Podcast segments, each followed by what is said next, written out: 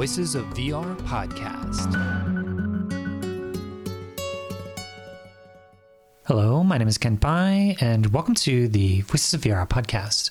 So, in today's episode, I'm going to be covering the XR for All Foundation, which was announced on November 1st, 2022 by the XR Association. It's a trade association that represents the ecosystem of VR, AR, and mixed reality companies. They announced it at their Limitless Future conference.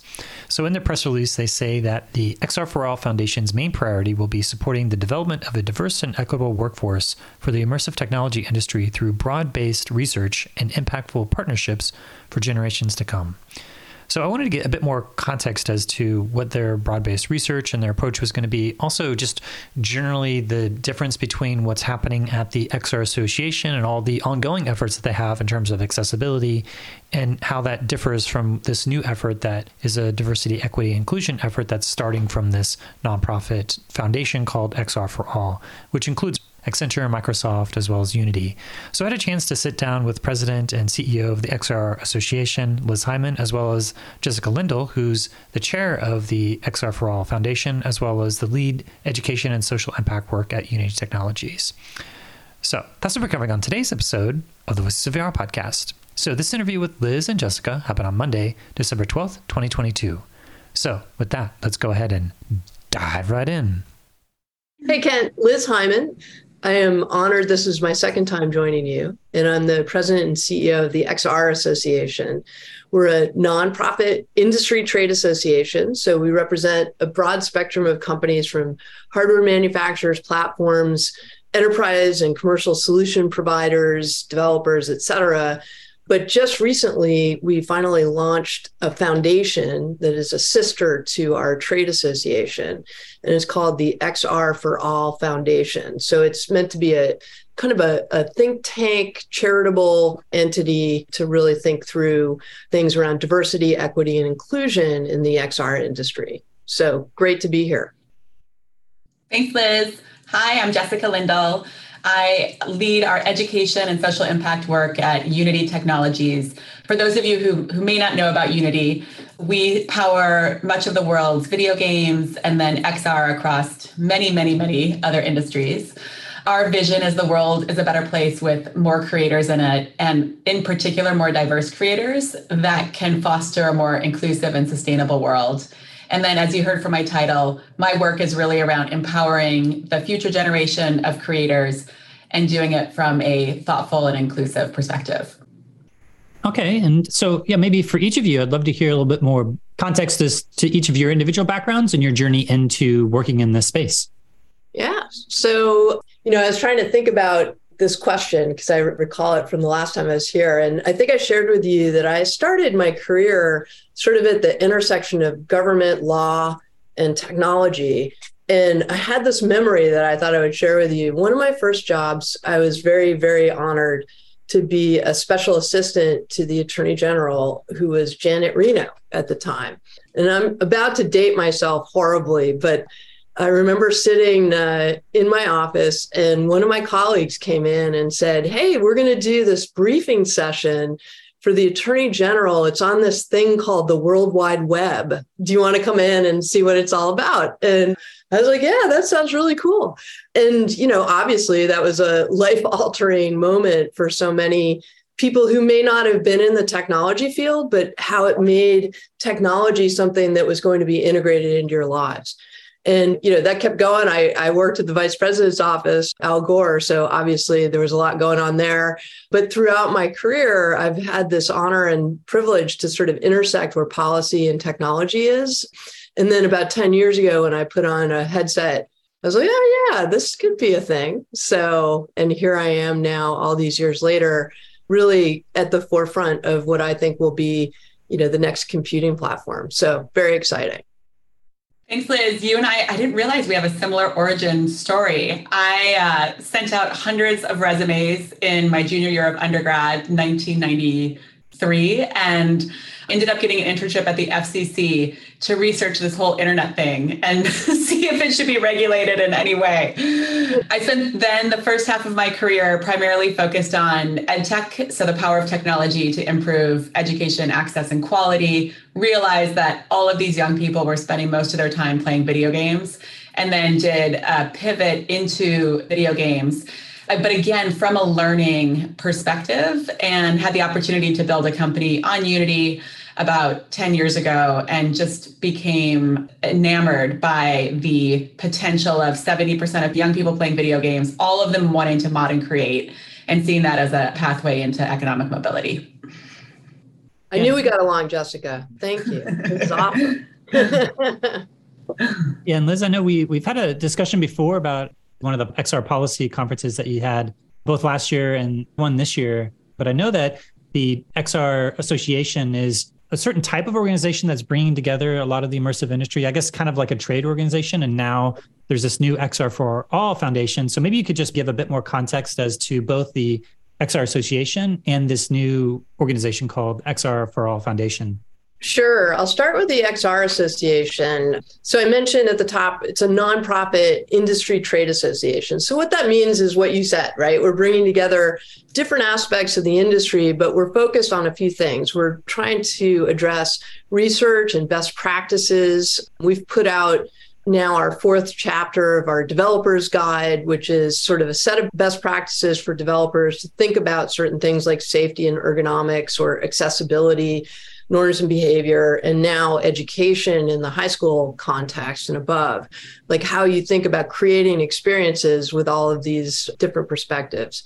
We also do a lot of work in public policy. So, one of the things that we were pretty proud of this year was uh, you may have been following the Chips and Science Act, which a lot of people were really paying attention to the chip side, which had to do with semiconductors. But the science side is authorizing funds to make available for research and development for different emerging technologies. And when we first saw the bill, there was no mention of immersive technologies. And so we worked with you know a number of folks up on Capitol Hill, namely the Reality Caucus, and we were able to get that piece in immersive technology. So it's now eligible for this research and development funding. But that's just one example of the type of work that we try to do here in Washington, D.C. to help build the industry. But we also focus on, you know, we put out a guide this year called Into the Digital World so that we can explain in a very understandable infographic way how the technology works, what different cameras and sensors do vis-a-vis different experiences. So we're really about transparency, trying to educate policymakers and to build best practices for the industry. So that's the association side. And then we were like, look, there's great work that is underway right now by other organizations when it comes to diversity, equity, and inclusion, because we all know how important it is, right? So you think about a group like XRSI and their beyond inclusion efforts to get diverse populations into training. Jobs for the Future is doing some amazing work in terms of identifying what the different job roles are and how to encourage businesses and particularly small businesses, which are the biggest employer, you know, per numbers, big employers to understand the power of XR for training and upskilling so that we can get more diverse populations into jobs across the board. But where we found there was like a, a gap or where we wanted to help add to the conversation was how do we make sure that we're getting diverse populations into the XR industry to build these technologies and experiences from the get go? Because I don't know about you, but I tend to think that if you have representation, if you have diversity in terms of who's making this stuff, it's going to translate into how the technology works, how it helps others to get into opportunities that they might not otherwise have. And so that's what the XR for All Foundation is focused on is how do we make the XR industry diverse, inclusive, equitable, all of those things. Yeah, maybe you could give a, a, few more words on the other initiatives that you've done before with the collaborations with XR Access effort that, you know, have like a whole GitHub and for some of the other efforts that you've had leading up to this and how that relates to this new XR for All Foundation, if some of those previous efforts that you had are going to be folded into this foundation. Sure.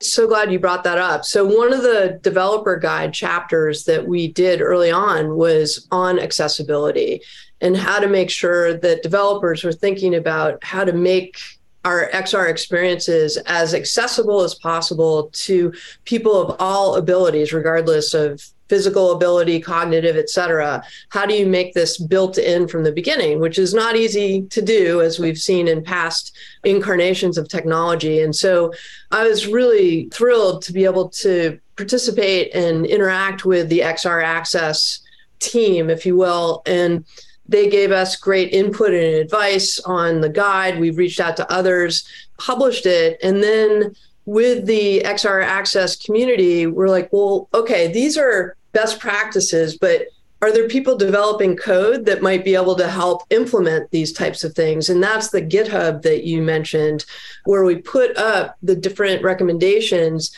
And now people can get onto the GitHub to actually fill in with code that might realize some of those things. But to your larger point, again, it is about representation and inclusion. How do you get people to have an opportunity to use the technology, to share their experiences with broad audiences through the technology? And so that really did I think, influence our feeling that we needed to go a little deeper in terms of how the technology is built from the get go. Yeah, and Jessica, I'd love to hear from your perspective. What was it about the XR for All Foundation that you saw that was worth having a, a, larger presence there from Unity, along with all these other organizations that are a part of being a part of this foundation? You know, maybe you could give a bit more context as to how you saw this issue within the context of Unity and joining into this foundation. Sure, that sounds great. So I think it's uh, three reasons. Um, number one is how are we bringing together like minded partners, which we're doing already on a one off basis, but not in a cohesive effort. The second is just really deep understanding, as you've heard from Liz, on how are you thinking about inclusivity in a new space, in an innovative space, with all of the opportunities and challenges. So the thoughtfulness of this, the I wouldn't say, you know, I, I think that what Liz and the team bring to the table is a moderately conservative approach. They're not all about the hype, and we like that thoughtfulness. So, number two is the thoughtfulness. And then number three, I think it's a really deep understanding of how to partner across an ecosystem, whether it's federal governments, local governments, key private players, as well as the small and medium sized businesses. So, just really bringing together an ecosystem approach. Yeah, as I look at the press release that was being released, there was a number of other people that are on either board directors from both Unity, we have Jessica here, who's a chair, but we also have Accenture and Meta and Microsoft. And so, yeah, Liz, maybe you could give a bit more context as to the other organizations that have like an executive board, but also a broader collaboration for who else is collaborating in this XR for All Foundation. Yeah, so Kent, we started with the companies that you just mentioned because a they're deeply thoughtful about these topics number one.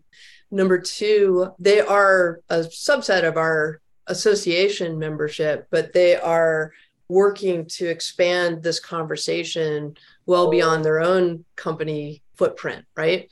So we've been working with them sort of for mind share. We really sat down we said this is what we want to do but how do we go about doing this? You know so we we ended up sort of scoping in on hey, we want to figure out how to get more diverse audiences and participants in the industry itself. Okay, maybe we need to talk to some of the industry leaders, and they helped us to identify a good array of industry leaders that we could speak to to start to create where we're going to go from here, which is we're going to do these deep focus groups. And I think where we're headed, Kent, is we're talking about two categories of worker. We're talking about sort of the aspiring worker, that Gen Z individual who's going into the workforce. And we're also talking about the transitioning worker, you know, maybe 30, 40 years old, looking to kind of switch gears a little bit. And this is the next frontier for the workplace and thinking about technology. And we're going to do some focus groups with these two segments so that we can figure out like, how are we communicating what we want to do here? Sometimes it feels like we talk past the audiences that we really care about. in this hmm. instance, underserved communities and getting them involved in the technology.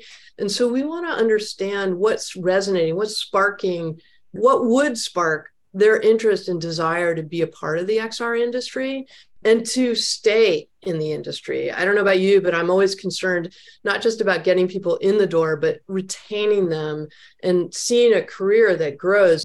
You know, we were we were all remarking just the other day on uh, I think it was in a McKinsey report about women and gender in XR, and it seems to be suggesting that we have higher numbers of women who are interested in XR, but not so many that are leading in those categories. And so part of that is making sure that you have a really healthy pipeline of women or others that want to be in the industry and understanding what what's of value to them to stay and to grow and to become leaders within the industry. So those are some of the things that we're sort of tossing about. We hope to get to do all of these learnings and then get to a, a campaign and we're going to invite other companies to come on in and help us get that word out and do that it sounds sort of trite but recruiting really is really what we're talking about how do we get a bigger message out there that this is an inclusive industry and it's one for the long run so yeah, I, I was um, part of the executive board of the global initiative on the ethics of extended reality with the IEEE. There's eight different white papers that were produced, and one of them was on diversity, inclusion, and accessibility. And I had a chance to talk to both Dylan Fox and Isabel Gannett Thornton. And I see it as kind of these two separate issues of the DEI, which is the diversity, equity, and inclusion, and then accessibility, which is, you know, how to make the technologies accessible. And so for me, those are connected, but they're also separate in their own each unique ways. And so I guess because the XR Association is working on the more tech policy side, I'd love to hear from you a little bit, Liz, in terms of what are the different types of things that are happening at the policy level i know for example you know funding from the nsf national science foundation or you know having the government be able to fund some of these efforts to do the, the research and i think the other thing that both dylan and isabel brought up was the american for disability act the ada and how there's a pending lawsuit that was brought up against viveport because they didn't have captions and their distribution of vr stories these immersive stories and because they weren't fully accessible, then there was a lawsuit saying that was violating the ADA.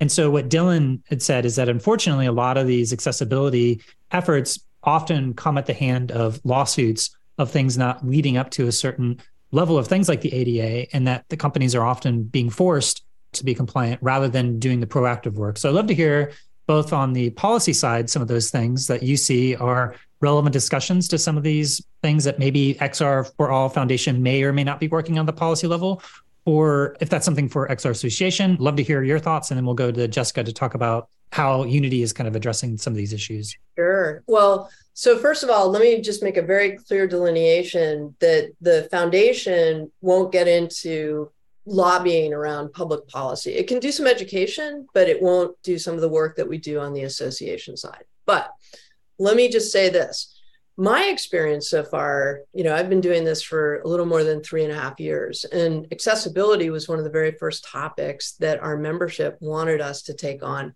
proactively for all the reasons that you just stated. That, you know, when we look back to, for example, how the smartphone came to be, it seemed like it was a learning process and or a second thought in terms of this type of technology accessible. And all of the folks that I was dealing with for our association said, uh-uh, we don't want that to happen. We want to be thinking about these proactively and making sure that we're doing everything we can to make these experiences accessible. Now, some of it is the obvious transformation of the hardware technology. It's big and it can be difficult in terms of an out of box experience to get on to somebody who may have a disability. So those things are going to evolve as the technology gets better, the hardware gets smaller, lighter, more powerful, all of those things. But in the meantime, we need to be thinking about captions. We need to be thinking about different ways that the software can be developed to help folks that may have a disability use it. I think of Owlchemy and the work that they've done in terms of expanding and decreasing the room size that you're participating in so you know you can have that accessibility from a visual physical point of view i think about some of the advice that we put in in terms of cognitive disabilities and making sure that you have an opportunity to redo a particular experience that you're in rather than lose it and i think about the work that's ongoing at the WC3 and elsewhere on closed captioning. We did a recent get together on spatial audio. So, my feeling is that there is a deep, deep desire to try to make this technology accessible while it's developing its hardware and that's you know you have two timelines right and so you're trying to do everything you can through the software and the design that is available to make it accessible and to keep working on making the technology itself a better device over time. Yeah, and just a quick follow up because one of the things that has been mentioned both at the conferences that XR Association has held, and as well as I think Dylan mm-hmm. had mentioned, and just in terms of the government funding, in terms of either from the National Science Foundation, you mentioned the CHIPS Act, and yeah. so maybe talk a bit about where you see some potential vectors for funding, and if some of that funding would go towards the XR for All Foundation to be able to help spread that out to these different organizations to do the research directly, or if it's going to be redirected to other research organizations, like say in the universities. So, love to hear about some of the potential funding sources that you may be seeing, either coming from the US government or other governments from around the world. Sure. And this is going to get a little wonky for the audience out there, which is appropriations versus authorizations. Jessica, you're probably familiar with this. So, when Congress passes something like the CHIPS and Science bill, what it's saying is on the science side, we're authorizing the ability to appropriate. Okay. So, what that means is you don't have the dollars yet, but it's available if you can convince Congress to appropriate it. Right. So, our next step here with CHIPS and Science is to fill the pipeline with great recommendations for NSF or elsewhere to get the funding. So research universities who we actually partnered with and asked them to do letters in support they're probably already thinking of different grant applications and opportunities, whether it's for accessibility or for use of XR in the medical context or education, whatever it might be. There's already, I think, going to be quite a pipeline of requests that go in. And then we all collectively have to make the case hey, this money needs to be appropriated in order to implement some of these programs that are out there. So, will the XR Foundation seek grant dollars? We may, but in the short run, what we're really trying to focus on is that pipeline and how to get diverse populations into the XR industry to start with. There may be some, you know, and this is something, Jessica, we haven't talked about, but maybe down the road we can think about studies that help in terms of further understanding and depth of what diverse populations need to be in our industry. But at the moment, there's no specific design on that. Okay, yeah, and going back to you, Jessica, I'd love to hear what initial efforts are already happening. And is, first, let's start with accessibility because I feel like there's maybe a little bit more of a technical solutions to some of those things uh, as opposed to the DEI, which doesn't always have like a technical thing that you can engineer within the program. But accessibility is certainly something that you're building these technologies, and I know that there's been different efforts of making things more accessible across the many different platforms that you have that's iOS and Android and also XR technologies. But I'd love to hear from your perspective some of the efforts that are underway at Unity to address some of these accessibility issues. Thanks, Ken. So we do have underway what you would expect around accessibility and being able to look at our technology both from an editor and a runtime perspective to ensure that both engineers and artists and developers who use the technology that need the accessibility support have it, and that you can also publish experiences that are accessible. I think more importantly, right now, and just a reminder, we've got millions of creators in 190 countries around the world.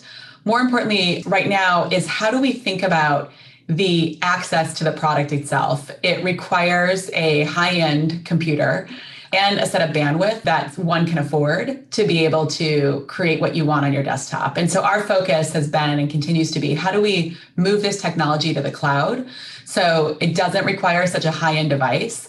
And then how do we ensure that the data that's required when we do, and we do have some experiences in the cloud already, that the data that's required is minimal for people who are paying for essentially not unlimited data plans like we have here in the US. So that's, I think, the key focus, the short term focus for us right now is to ensure that the creator tools are accessible on as many devices as possible with the least amount of bandwidth required. Okay. And I don't know if there's any specific things in terms of the, let's say for XR, virtual augmented reality, if there's initial like accessibility efforts in terms of like making sure people who may be blind or who can't see or who have other cogn- if there's other things that you know are, are happening on the context of other dimensions of accessibility for actually interfacing with the technology directly yeah, so for our technology, again, that is that's a key focus for us. We are also seeing developers who are using the technology to support accessibility too.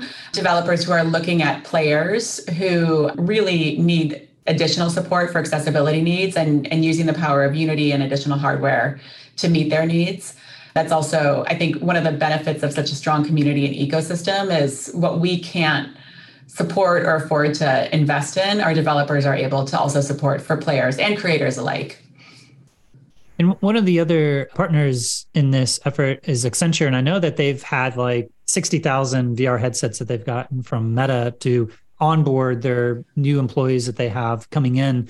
And I think that I've heard them mention that they, in that effort, they've certainly come across different accessibility challenges or insights into how to solve some of these problems. And so, because you have like Unity, Accenture, Meta, Microsoft, you have all these big organizations that I know Microsoft, for example, has done quite a lot of different things in terms of making attachments into Xbox controllers to make them more accessible. And so, Liz, I'd love to hear you talk about a little bit of how the XR for All Foundation is going to be perhaps a hub for some of these different types of conversations that are going to be taken like what each of these companies are doing or like what you yep. see the role of this foundation is going to be to address some of these larger issues yeah well i want to come back to something that jessica said early on which is we've taken i think you used the word modest and i mean it in a good way which is we're taking a very focused approach to the foundation so what I mean by that is our work when it comes to accessibility is going to continue on the association side, where we're in contact with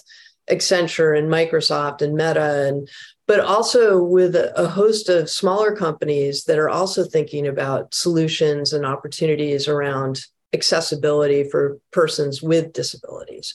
You know, one of the things that we worked on this year was thinking about a AOM, the uh, accessibility object model for people with low vision, right?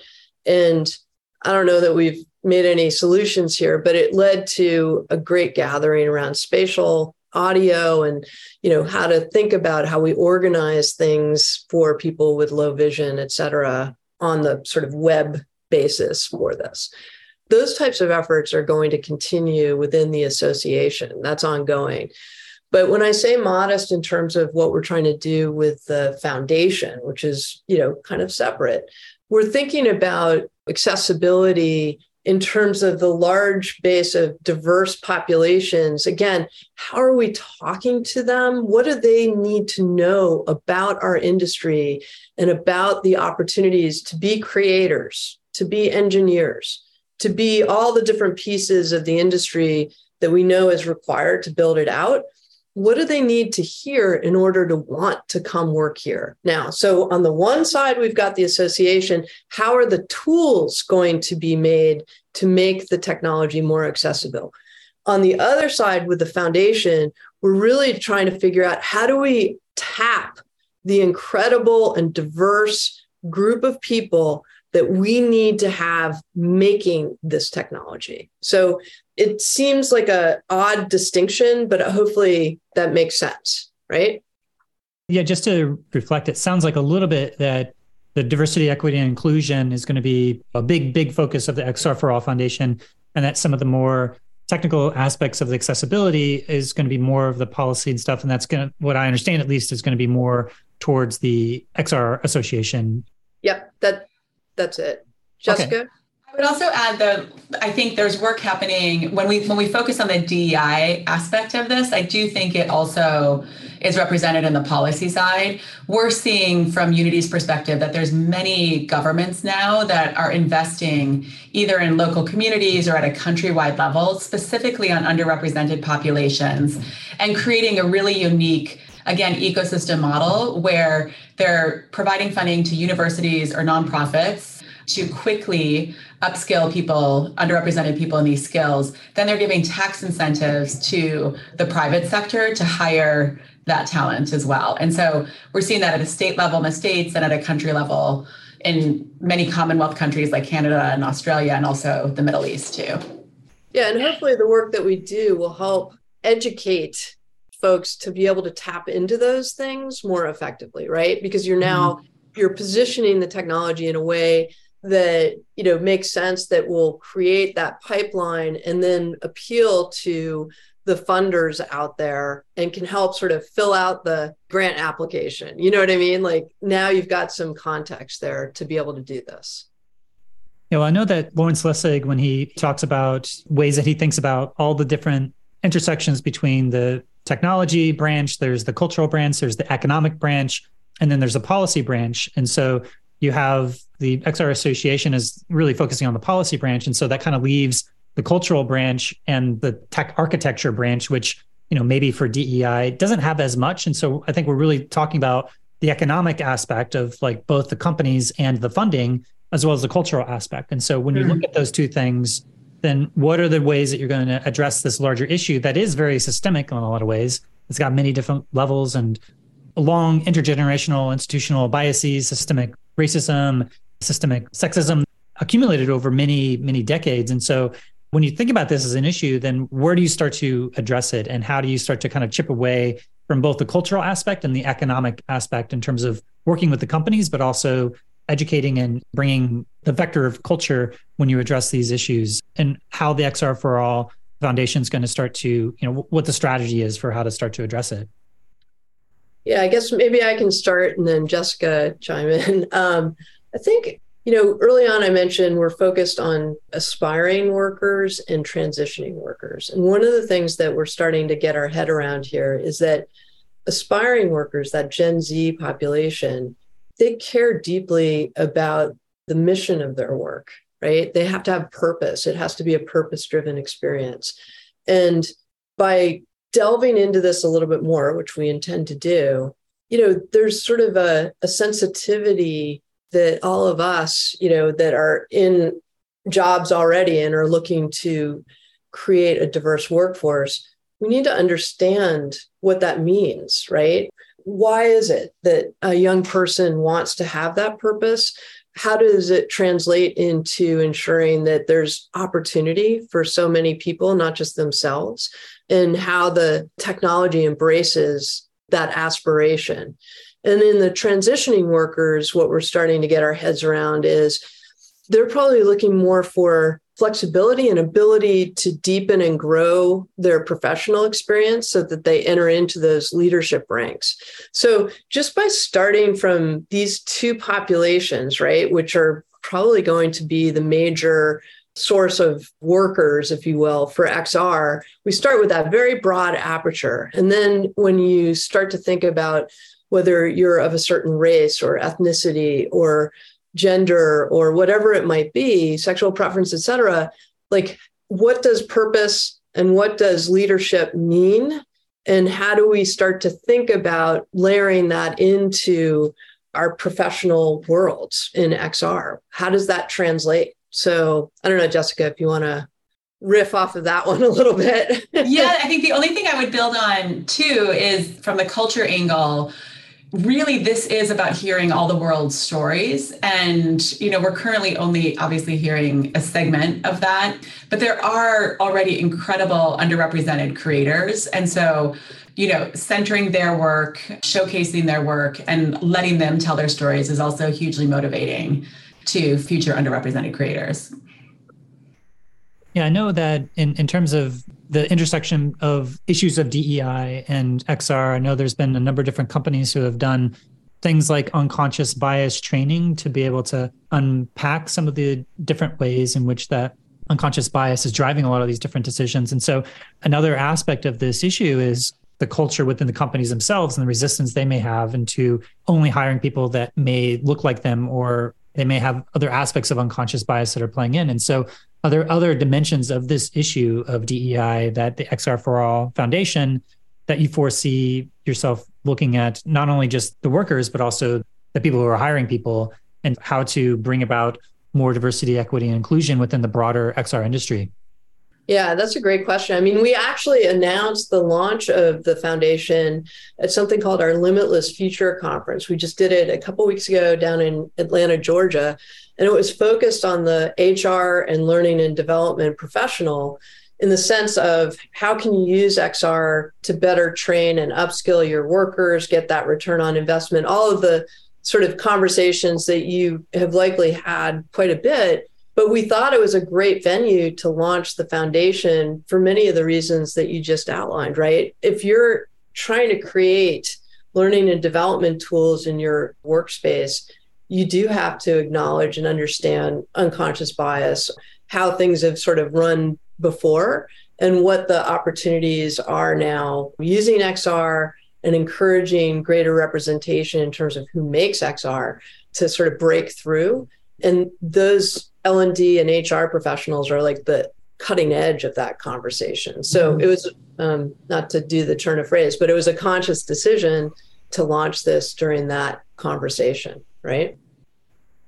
Yeah, and I guess as you move forward, what are some of the different other efforts or initiatives that you have? Because I know that XR Association, as I've watched some of the different XR for policy and other efforts that you're talking about, I see that there's this educational phase you know, especially in, in the context of the policymakers, that they have to just be aware of what even the applications are of the technology. And so as you're reaching out to these new workers and they, they also may not be aware of the technology and its capabilities. And so I'm just wondering if you see if there's different phases and if like the first phase is more educational based or if there's if there's any specific call to action that you have for this. I was going to say, I wonder, Jessica, if you want to talk a little bit about where Unity sees you know the knowledge factor of the workforce like why this effort is meaningful in terms of explaining what this is to the folks that you're trying to get in as workers at unity. Because ultimately that is the call to action right? Is come work with us right? Well well actually the call to action is come work with our customers okay. because it's right it's it's yeah. not just about okay we've got access to a unity light you know set of license and cloud services to grow our business it's actually about and you're upskilling your existing talent or hiring a new talent to be able to move you in this direction i think one thing that we haven't done on this call that i'm just going to introduce is just you know how do we think about xr at unity we really believe that the internet which is 2d today and static will become increasingly 3D and, and real time. And so we just see this as a massive opportunity to look at how we can upskill and reskill new talent into the broader technology industry. And we're, we're seeing lots of different industrial customers around the world who are starting to build out just like you know 25 years ago you were like hold on i need a website and i need a web developer there's now this question about what's my xr strategy either from an e-commerce perspective or a manufacturing perspective or a digital twin perspective and so we look at this landscape as how do we partner with our customers to dramatically upskill existing or future talent to make them even more successful. And making sure, as we've discussed, we all know that more diverse teams create better outcomes. And so, how do we take this as a chance to also bring in more diversity into their organization? Yeah. And I'll just add, I think, you know, obviously we're starting with how to bring people into an XR career, but ultimately over time, I think it also helps us to understand how to get underserved communities into an array of jobs because they're familiar with XR and the mm-hmm. power that it has to train people in ways that we haven't seen before. You know, that job that you thought was out of reach now is completely something possible. I, have often told the story. I was at an IVRA conference and I heard this wonderful story about the Nevada Public Library partnering with a company called Lifelike to create a training program to teach the delivery of dialysis. And this woman who lived in a remote area of Nevada was able to get a headset through the library system, train to deliver dialysis, got certified by the relevant body because the training program met all of those requirements. And now she's working, I believe, on an Indian reservation in remote Nevada to be able to deliver dialysis. This is the power and the excitement, I think, of this technology, right? It gets people who might not otherwise have been able to have that job into that job.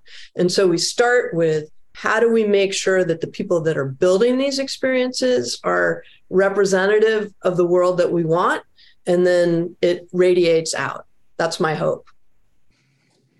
And uh, Liz, I'm wondering if you could give a bit more context as to the different organizational structures of both XR Association and XR Foundation. If it, if the XR Foundation is nonprofit, and if you are planning on taking donations and funding from the participating companies or if you're looking for outside funding and grants and yeah just a little bit more about the the institutional structure of the XR. Yeah. So the XR Association is a 501c6, which is a nonprofit entity, but it allows us to engage with members of Congress and others, not just to educate, but to also advocate on behalf of policies that help the industry. So that's 501c6. The foundation is a 501c3. So, yes, we are looking to bring in companies that will make contributions to this effort. Once we get a little stronger and up and running, we may well look for ways to get grant dollars and other contributions. So, we're starting with a narrow aperture, try to get this done and done properly, and then build as we go along. As you know, it's it's challenging to do a, a nonprofit foundation, and we want to sort of build it thoughtfully, step by step. And what do you see as the primary modality of communication? Are you going to have conferences? Are you going to be making videos? Are you going to be how are you going to actually be reaching the target demographics? Um, yeah. What you see as the next steps? Yeah. So I think I mentioned we're going to be doing some detailed focus groups to try to get some of the learnings down. And then what we would like to do are sort of these mini campaigns, right? Where we go into a local community and we partner. We don't know with whom at this point. We're all working on it, whether it's a XR 101, you know, session where we're bringing in teachers and others that are working with folks and telling them about the opportunity, whether it's, you know, going to a job fair, whether it's connecting, as Jessica mentioned, with state and local officials that are also trying to find opportunities for their constituents. It could be all of those things, but doing very focused campaign, you know, in locations along the way. And that's how we're going to try to build this from the grassroots up, right? And so it's meaningful to communities where people of diverse backgrounds live and share with them the opportunity and experience to get involved in this. Yeah, one thing that I'd throw out there is as cable has been dwindling, there's all these cable access organizations around the country that their funding has been decimated over time. You know, that was part of a policy driven thing that as you had television that you would have ways for local communities to have access to the technologies. And so I would love to see some equivalent or either the existing cable access infrastructure that's out there that is facing funding crises.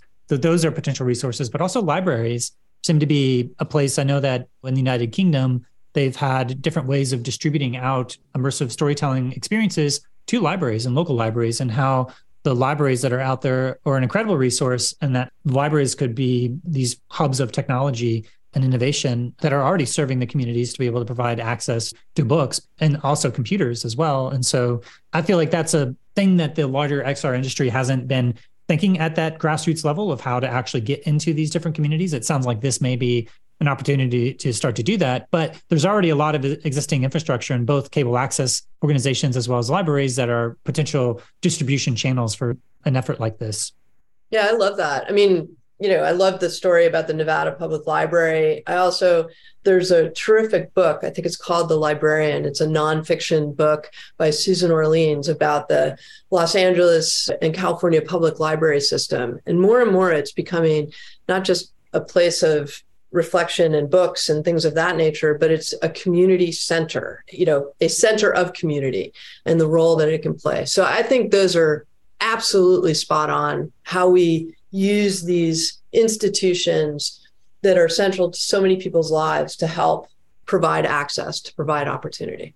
So awesome. Well, as we start to wrap up, I'd love to maybe get a wrap up from the XR Association side, Liz, in terms of like reflecting on the year, what you were able to achieve. I know there was an effort to try to get November to be declared like XR month. And there's also from that tech policy side, let's say polarization that's happening and a lot of things that may be difficult to always have XR be at the top of the legislative agenda. But I'd love to hear any reflections on this year and what you see coming up for focuses for XR Association as you move forward.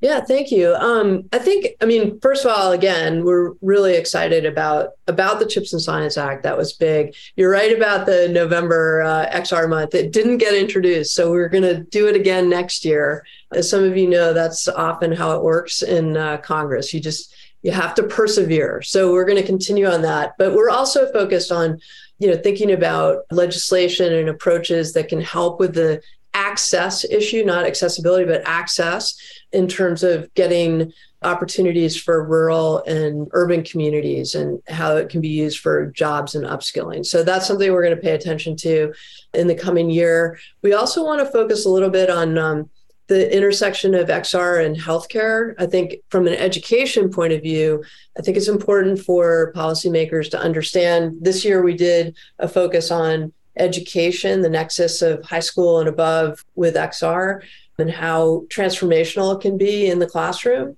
And next year we want to really focus on where where it's going with healthcare and how that might help our policymakers understand the impact of the technology. So those are just a couple things, but you're right, Kent. We continue to, you know, really try to work through a lot of interesting issues that I don't think have come to the fore just yet. And it's important that we work on developing materials, education, best practices when it comes to things like privacy, when it comes to things like what age is appropriate to use this type of technology when it comes to big conversations out there around interoperability. So we have a lot on our plate. And what we're trying to do is to bring together a good cross section of stakeholders, you know, whether it's civil society or academia, industry, et cetera. We need to bring good minds together to go through and talk through a lot of these challenges so that we can address them before they become an issue. So that's what we're working on. Okay, yeah, and Jessica, I'd love to uh, provide you an opportunity if there's anything you want to reflect on, you know, the different aspects of things that Unity's been working on. I know there's XR for Good efforts that have been happening there, also other other things that are happening on the uh, XR and Unity side. So, yeah, any other thoughts from your perspective in education or other ways that you've been either personally working on or things that you just want to shout out, things that Unity's working on in terms of XR? Thanks, Kent. So I'll, I'll continue with Liz's build on the XR Association and just close with join us because I think it is just an incredible opportunity to have a diversity of perspectives, and that's what we need to be successful.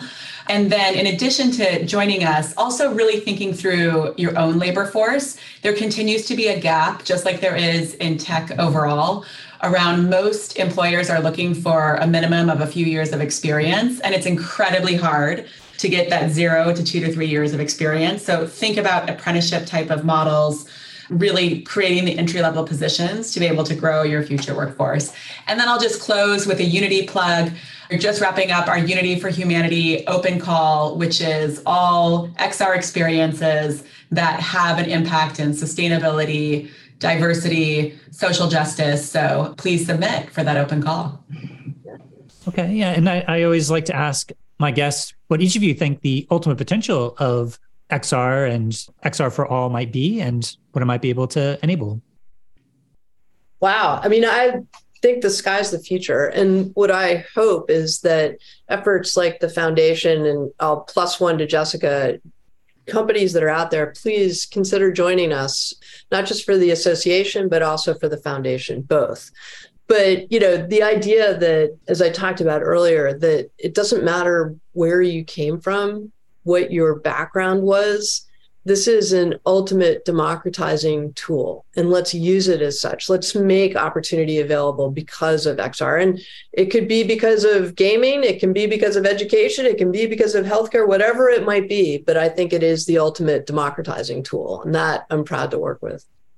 And I'll just close with Jeremy Bailenson's quote that it's really an empathy machine. And so I think the potential is a greater sense of belonging and connection for humanity. Awesome. Is there is there anything else that was left unsaid that you'd like to say to the broader immersive community? No? Just excited for the next year. You know, we go through these sort of waves of activity. And I think the trick is for all of us to keep an eye on the long horizon. And I feel like these conversations, the work that you do, Kent, the work that Jessica does, the work that we're doing, we see that long horizon and I'm excited about it. So thank you for the opportunity to join you today. Yeah, thank you. Thanks so much. So that was Liz Hyman. She's the president and CEO of the XR Association, as well as Jessica Lindl. She's the lead education and social impact work at Unity Technologies, as well as a chair for the XR for All Foundation. So I have a number of takeaways about this interview is that, first of all, well, there's a split between what the XR Association is working on in terms of accessibility and access and the policy stuff. And I was able to get a bit of an update on all that stuff, as well as what this new effort of the XR for All Foundation is going to be focusing on, which is primarily the diversity, equity, and inclusion efforts. And they're starting with a campaign of doing some focus group work with both aspiring and transitioning workers to try to get a sense of what is going to really interest and spark them getting involved into the XR industry. So overall, they're trying to bring more diversity, equity, inclusion into the XR industry through these specific campaigns and efforts that are still yet to be determined what that will exactly look like. And some of the other tech policy side, which is much more on the XR association side, there's different appropriations and funding that are becoming available that are going to be more directed towards other efforts for accessibility. But Jessica did also mention that there are going to be other efforts that are happening from the tech policy level of the government to support nonprofits to be able to do upskilling for workers, as well as give certain tax exemptions for hiring folks from those programs into their workforce. So yeah, just broadly trying to bring up more diversity into the XR industry and all the various ways that they plan to do that. So we get a little bit of a sneak peek, although it does sound like that they're still in the process of defining specifically all the different things that they're going to do. But the first part is going to be reaching out and doing these focus groups. Yeah, and they announced it at their Limitless Future conference, which is including lots of different HR and development professionals that were using XR for learning and development tools and other types of upskilling. So, yeah, also just got a lot of other updates for the different types of projects that the XR Association has been involved with, trying to get the Congress to recognize a month towards bringing awareness to XR, getting into the CHIPS Act and different appropriations, working with different universities, and yeah, just generally trying to educate at this point the different lawmakers around what XR technologies can and cannot do. And yeah, as different legislation starts to come up, that at least they're starting to be a little bit familiar with it. And their primary point of contact there is the Reality Caucus, where they're able to get some of the XR specific language into something like the CHIPS Act. And yeah, they're continuing to bring about more awareness and policies that are going to be benefiting the different XR companies that they're representing. So, again, the XR Association is a 501c6 that allows them to engage in lobbying to Congress. And XR for All is a 501c3 nonprofit foundation that is going to be separate from the policy advocacy and more supporting different efforts across the industry for diversity, equity, and inclusion. So, if you're interested in getting involved on any capacity, be sure to reach out and follow more information from the XR for All Foundation. So that's all I have for today. And I just wanted to thank you for listening to the Voices of VR podcast. And if you enjoy the podcast, and please do spread the word, tell your friends, and consider becoming a member of the Patreon. This is a listener supported podcast, and so I do rely upon donations from people like yourself in order to continue to bring this coverage. So you can become a member and donate today at patreon.com slash voices of VR. Thanks for listening.